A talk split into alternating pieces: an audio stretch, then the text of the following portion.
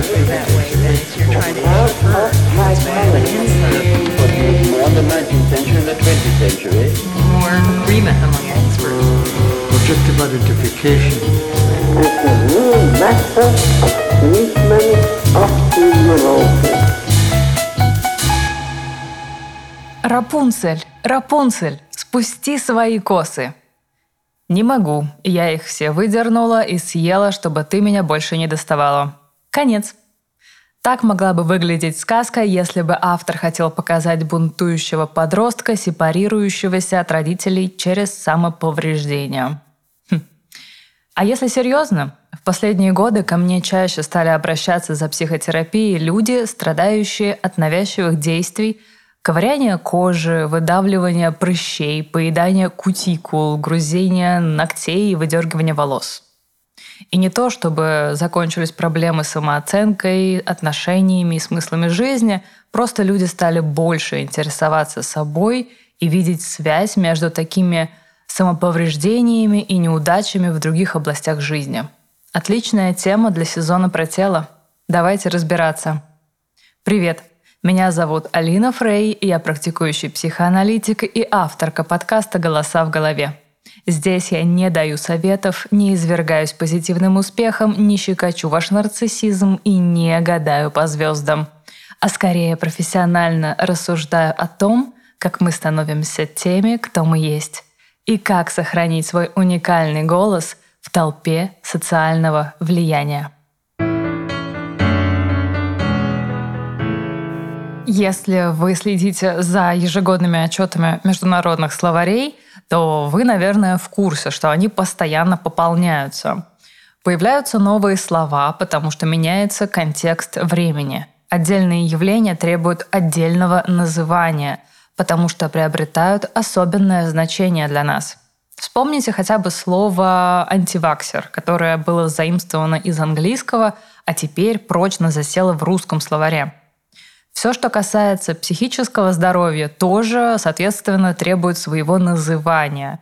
Ведь в клинике мы не говорим «он выдергивает волосы», мы говорим «у него трихотиломания», подчеркивая тем самым навязчивый невротический характер этих действий. А если человек их ест, то уже говорим трихотилофагия – причем вообще не важно, где волосы изначально располагаются. На голове, на руках, под мышками, на лобке, без разницы. Более того, я вам скажу, что в некоторых случаях люди выдергивают волосы даже не на себе, а на мягких игрушках, домашних питомцах или членах семьи. С ногтями то же самое. Расстройство, при котором человек обкусывает и, возможно, глотает ногти, называется анихофагией – Тут тоже бывают случаи, когда люди грызут ногти не себе, а кому-то другому. Например, вполне реальный случай. Э, мама нервничала и кайфовала, когда обкусывала ноготки своему маленькому ребенку. А вот если вы навязчиво чешетесь, э, давите прыщи, ковыряете кожу, это называется экскориация. А если еще едите свою кожу, то дерматофагия. Я думаю, с диагнозами понятно, но в чем же состоит их суть? Самое интересное, да? А нам с вами для начала стоит задаться вопросом, почему грызение, выдергивание, поедание ногтей и волос, обкусывание и ковыряние кожи, в том числе компульсивное выдавливание прыщей – это проблема.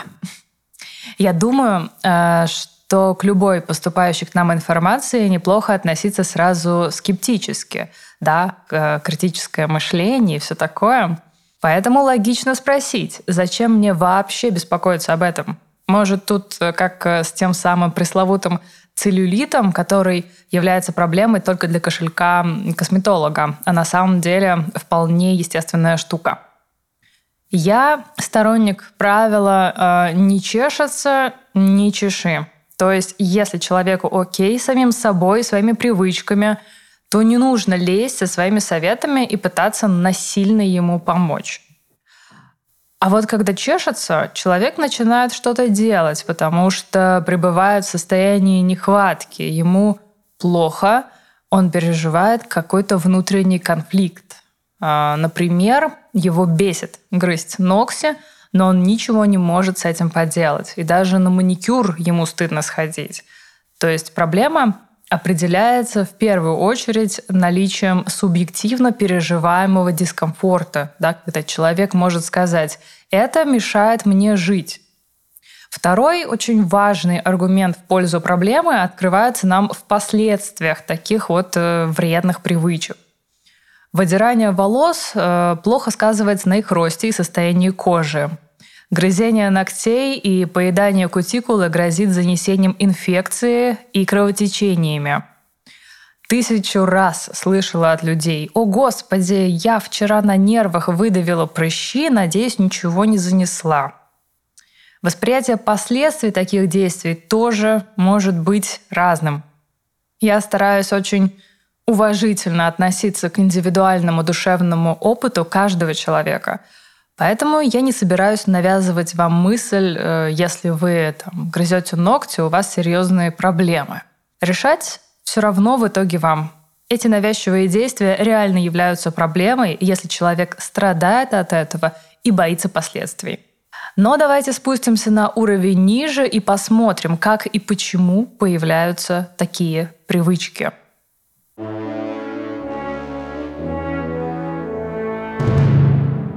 Голос другого самого рождения учит нас быть в реальности внутренней и внешней. Его тембр успокаивает или настораживает, а речь помогает объяснять все, что с нами происходит. Другие называют для нас предметы, процессы и явления. Голоса могут быть навязчивыми и преследующими, делающими нас беспомощными – как, например, когда связь с родителями слишком близкая не хватает пространства выдохнуть и совершать самостоятельные действия.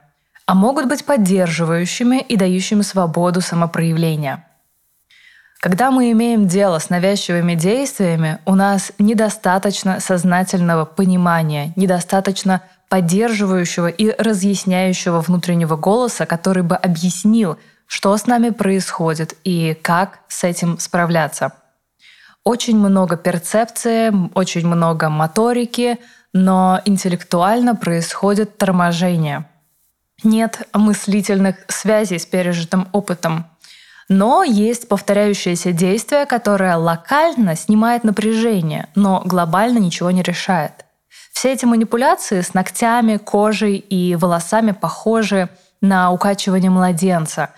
Они ритмичны, успокаивают, а люди, которые совершают их, а, действительно похожи на детей, судя по тому, что часто даже не замечают, что делают, как будто находятся в трансе. Люди повреждают волосы, кожу и ногти, чтобы справиться с психическим напряжением. Но в момент его возникновения человек не может сказать, что его вызывает или о чем это ему напоминает. Символизация ему недоступна. Но с напряжением справиться как-то надо, поэтому оно локализуется в теле, и будто бы там его можно побороть. Но если внимательно слушать, что говорят люди э, о своих навязчивостях, можно услышать много подтверждений этому. К примеру, молодая девушка, э, до крови ковыряющая прыщи, рассказывает, что ей вдруг становится жизненно необходимо избавиться от грязи в себе, стать чище – внутри и красивее снаружи. Или мужчина, который постоянно ходит на маникюр, чтобы скрыть следы грызения ногтей и ковыряния кожи, рассказывает, что не может остановиться, когда вдруг замечает какие-то шероховатости или неровности на руках. Что мы с вами слышим? Человек хочет избавиться от чего-то. Но с какой стати? Когда такое происходит? Тогда, когда нечто оценивается как неприемлемое, лишнее. Что мы получаем? Какие-то внутренние представления, влечения, желания, да, что-то вот такое эмоционально вдруг возникшее, оно не допускается наружу в социальный мир для проявления. Получается конфликт между влечением и его недопустимостью, что и создает напряжение как сильное давление на пружинку – Вообще, успокаивать себя с помощью своего же тела вполне нормальная история для детей. В момент самоповреждения человек не может себя успокоить более безопасным и здоровым образом и не может наблюдать возникающее напряжение. Это должно сделать его собственное тело, что напоминает нам о моментах детства, когда тело матери действительно могло успокаивать. Такой переход от мамы, э, которая вдруг вовремя не пришла, к самому себе мы наблюдаем у детей, сосущих палец. То есть собственное тело, ваше тело, это переходный объект между мамой и взрослыми мыслительными эмоциональными способами регуляции напряжения. Вкусный палец — это символ груди, который доступен 24 на 7. Только вот при самоповреждении вмешивается разрушительный компонент. Человек себе вредит.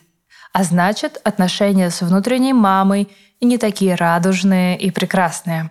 Когда мы сталкиваемся с поеданием ногтей, волос и кожи, символически это напоминает момент кормления. Только теперь человек питается сам собой. Он сам себе и встревоженный ребенок, и успокаивающая мать. Звучит жутковато, но на самом деле тут есть и небольшой, но позитивный момент.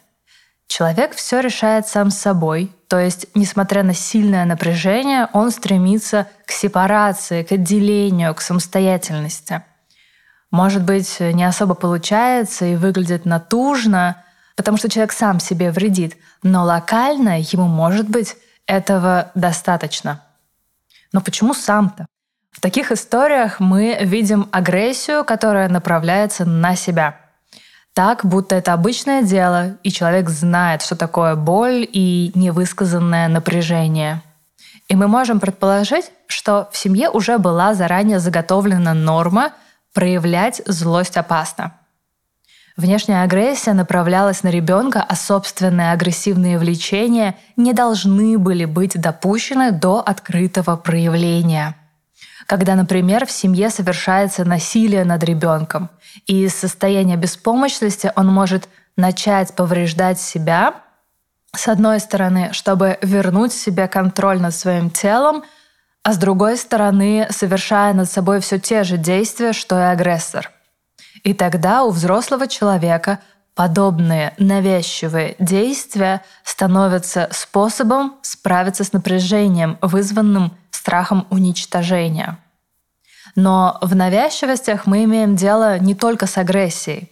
Сексуальные влечения тоже могут подавляться, и тогда повреждения себя становятся самонаказанием за них.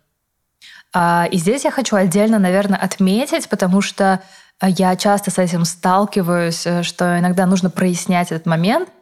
А, когда мы говорим сексуальные в психоанализе, мы имеем в виду не только генитальные взрослые отношения. А, это вообще про жизнь, про близость, про развитие. Либидо — это энергия жизни, если угодно. А, самое разное удовольствие, которое мы испытываем, в основном связано с отношениями с другими. Вообще в психоанализе нет как такового деления между э, сексуальностью взрослой и каким-то детским переживанием привязанности, потому что все это, в принципе, о близости, просто которая со временем модифицируется и обрастает новыми разнообразными формами. А также я, наверное, хочу отметить, что по моему опыту навязчивые действия, связанные с кожей, ногтями и волосами, отлично наследуются у старших членов семьи, которые тоже их совершали. Да, вы могли их наблюдать. Например, мама ковыряла кутикулу под столом, когда нервничала. В детстве это могло, конечно же, раздражать, но в какой-то момент жизни человек вдруг ловит себя на том же самом. Может быть, вы когда-нибудь тоже, как и многие, восклицали «О, Господи! Я ж терпеть не могла это в своей матери, а теперь делаю то же самое». Вот как раз про ковыряние разных частей тела это в эту же копилочку мы наследуем такие привычки, как способы справляться с напряжением, идентифицируясь со значимыми взрослыми.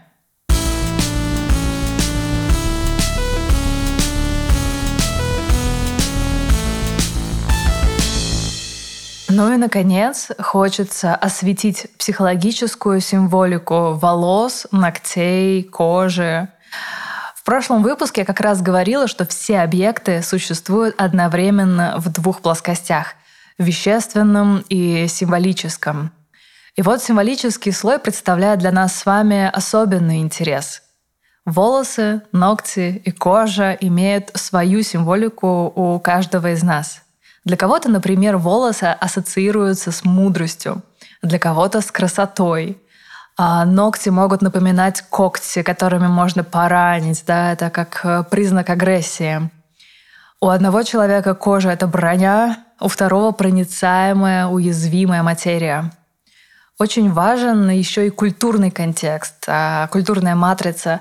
Ведь а, у разных народов а, в разное время эта символика может очень сильно отличаться. Поэтому я предлагаю вам подумать над своими ассоциациями, которые свободно приходят вам на ум. С чем для вас связаны волосы, кожа, ногти? Я думаю, это будет очень такой небольшой интересный эксперимент. А, но я приведу, наверное, небольшой такой пример символизации. А, думаю, волосы в нашей теме самый нагруженный символами объект. Вспомните хотя бы художественную литературу. Да? А, в сказке о Рапунцель колдунья отрезает ей волосы за непослушание и отправляет в пустыню, что понимается как сепарация и разрушение связи с тем, кто пленил и пытался заботиться, а также как э, наказание за проявление уже такой достаточно взрослой сексуальности. Да. Рапунцель встретила того самого мужчину, что не понравилось колдунью, которая хотела ею владеть. Младенцы часто сильно привязаны к волосам матери, потому что это тоже такой признак связи, а, признак близости. Они а, могут долго играть, выдергивать их и потом держать в руках, не отдавать, получая удовольствие от этого. А, но еще волосы означают и взрослую сексуальность, взрослую власть. Патриархальная мусульманская культура требует от женщины скрыть свои волосы. Женщины, принявшие судьбу монахинь, должны состричь волосы и отказаться от сексуальной жизни – за измену женщин раньше могли обрить наголо в знак нечистоты а, и позора. Известная а, легенда о Лорелее рассказывает нам о девушке, которая сидит на скале, расчесывает свои прекрасные волосы и обрекает моряков на гибель. Волосы символизируют власть а, одних людей над другими. В моем конкретном примере, точнее в примерах, это власть женщины над мужчинами – а, волосы, наверное, это как женская грудь, которая сначала связана с близостью материнской, а затем приобретает взрослый сексуальный характер. И мы можем видеть э, эту э, психическую трансформацию. У франков э, члены королевской семьи имели право не стричь волосы, а, и это тоже как проявление власти. А, тот же самый ветхозаветный Самсон был непобедим, пока не лишился своей шевелюры. Мы с вами знаем, что рабов, солдат и заключенных часто стригли и стригут э, на Иметь волосы — это привилегия во многих социальных э, иерархиях, во многих культурах. Понятно, что сейчас мы с вами не сталкиваемся в таком явном виде с этим. Однако это не означает, что мы не символизируем свои волосы, ногти и кожу. Давайте подведем итоги и подумаем, как лучше поступить, если вы обнаружили у себя подобные навязчивые действия или заметили у близких, особенно если это ваши дети. Итак, навязчивые действия возникают в момент повышения напряжения, а после них наступает облегчение. Но мы понимаем, что эффект от э, грызения, ковыряния, поедания а, себя, он мимолетный и не особо даже заметный.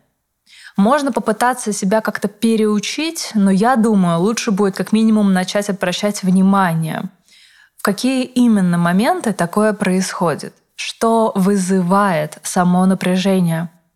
Потому что, как правило, если мы убираем один костыль, то либо напряжение будет только расти до невыносимых размеров – либо появится новый похожий способ. Так что зрим в корень и не относимся к себе как э, к собачке Павлова. Вполне может быть, особенно в случае детей, что такое невротическое поведение пройдет со временем. Просто здесь и сейчас вы, возможно, испытываете настолько сильный стресс, э, что регрессируете до каких-то очень таких примитивных способов самоуспокоения. Но если все-таки симптомы появились в подростковом или во взрослом возрасте и длятся больше полугода, то стоит подумать над тем, чтобы обратиться к специалисту. Хорошим решением будет обратиться к психотерапевту, который как раз поможет понять истинные причины напряжения и найти новые способы саморегуляции, дорастить их. Это классный путь, э, наверное, еще и потому, что он помогает избавиться от стыда за свои действия, э, принять их компенсаторную роль в психике – потому что это не является редкостью, что человек испытывает стыд за подобные действия самоповреждения. Вообще как-то вредить себе век э, успешного успеха — это что-то стрёмное, да, что часто люди скрывают. Хотя на самом деле это вполне обычная история, которая характерна для очень многих людей. А хороший психотерапевт как раз покажет другую сторону нормального человеческого отношения без осуждения и создаст все необходимые условия для этого.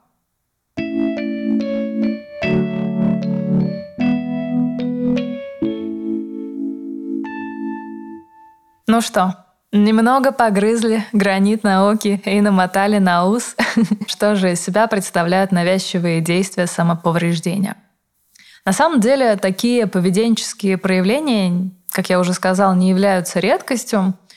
Просто люди часто стыдятся их и боятся обращаться за помощью. Многим кажется, что с этим вообще ничего нельзя сделать или что всегда есть какие-то более приоритетные задачи. Но в каждом из нас э, все взаимосвязано. И иногда начать исследовать грызение ногтей бывает проще и плодотворнее – Потому что тогда мы имеем дело с фундаментальными механизмами снижения напряжения у человека. А это ли не такая очень важная история, потому что ну, стресс, он каждый день, да. А, и, естественно, эти механизмы влияют и на отношения с людьми, и на восприятие себя, и на работу. Кажущееся маленьким и незначительным часто оказывается большим и значимым. Спасибо, что дослушали выпуск до конца. На очереди у нас с вами э, следующий интересный разговор о теле. Всего в сезоне будет 10 выпусков, и в конце я сделаю бонусный выпуск, где буду отвечать на ваши вопросы. Пишите их в комментариях в телеграм-канале, ссылка на него в описании. С вами была я, Алина Фрей, а в кресле звукорежиссера, как всегда, Артур Мухан. Спасибо ему большое. До следующего понедельника, друзья.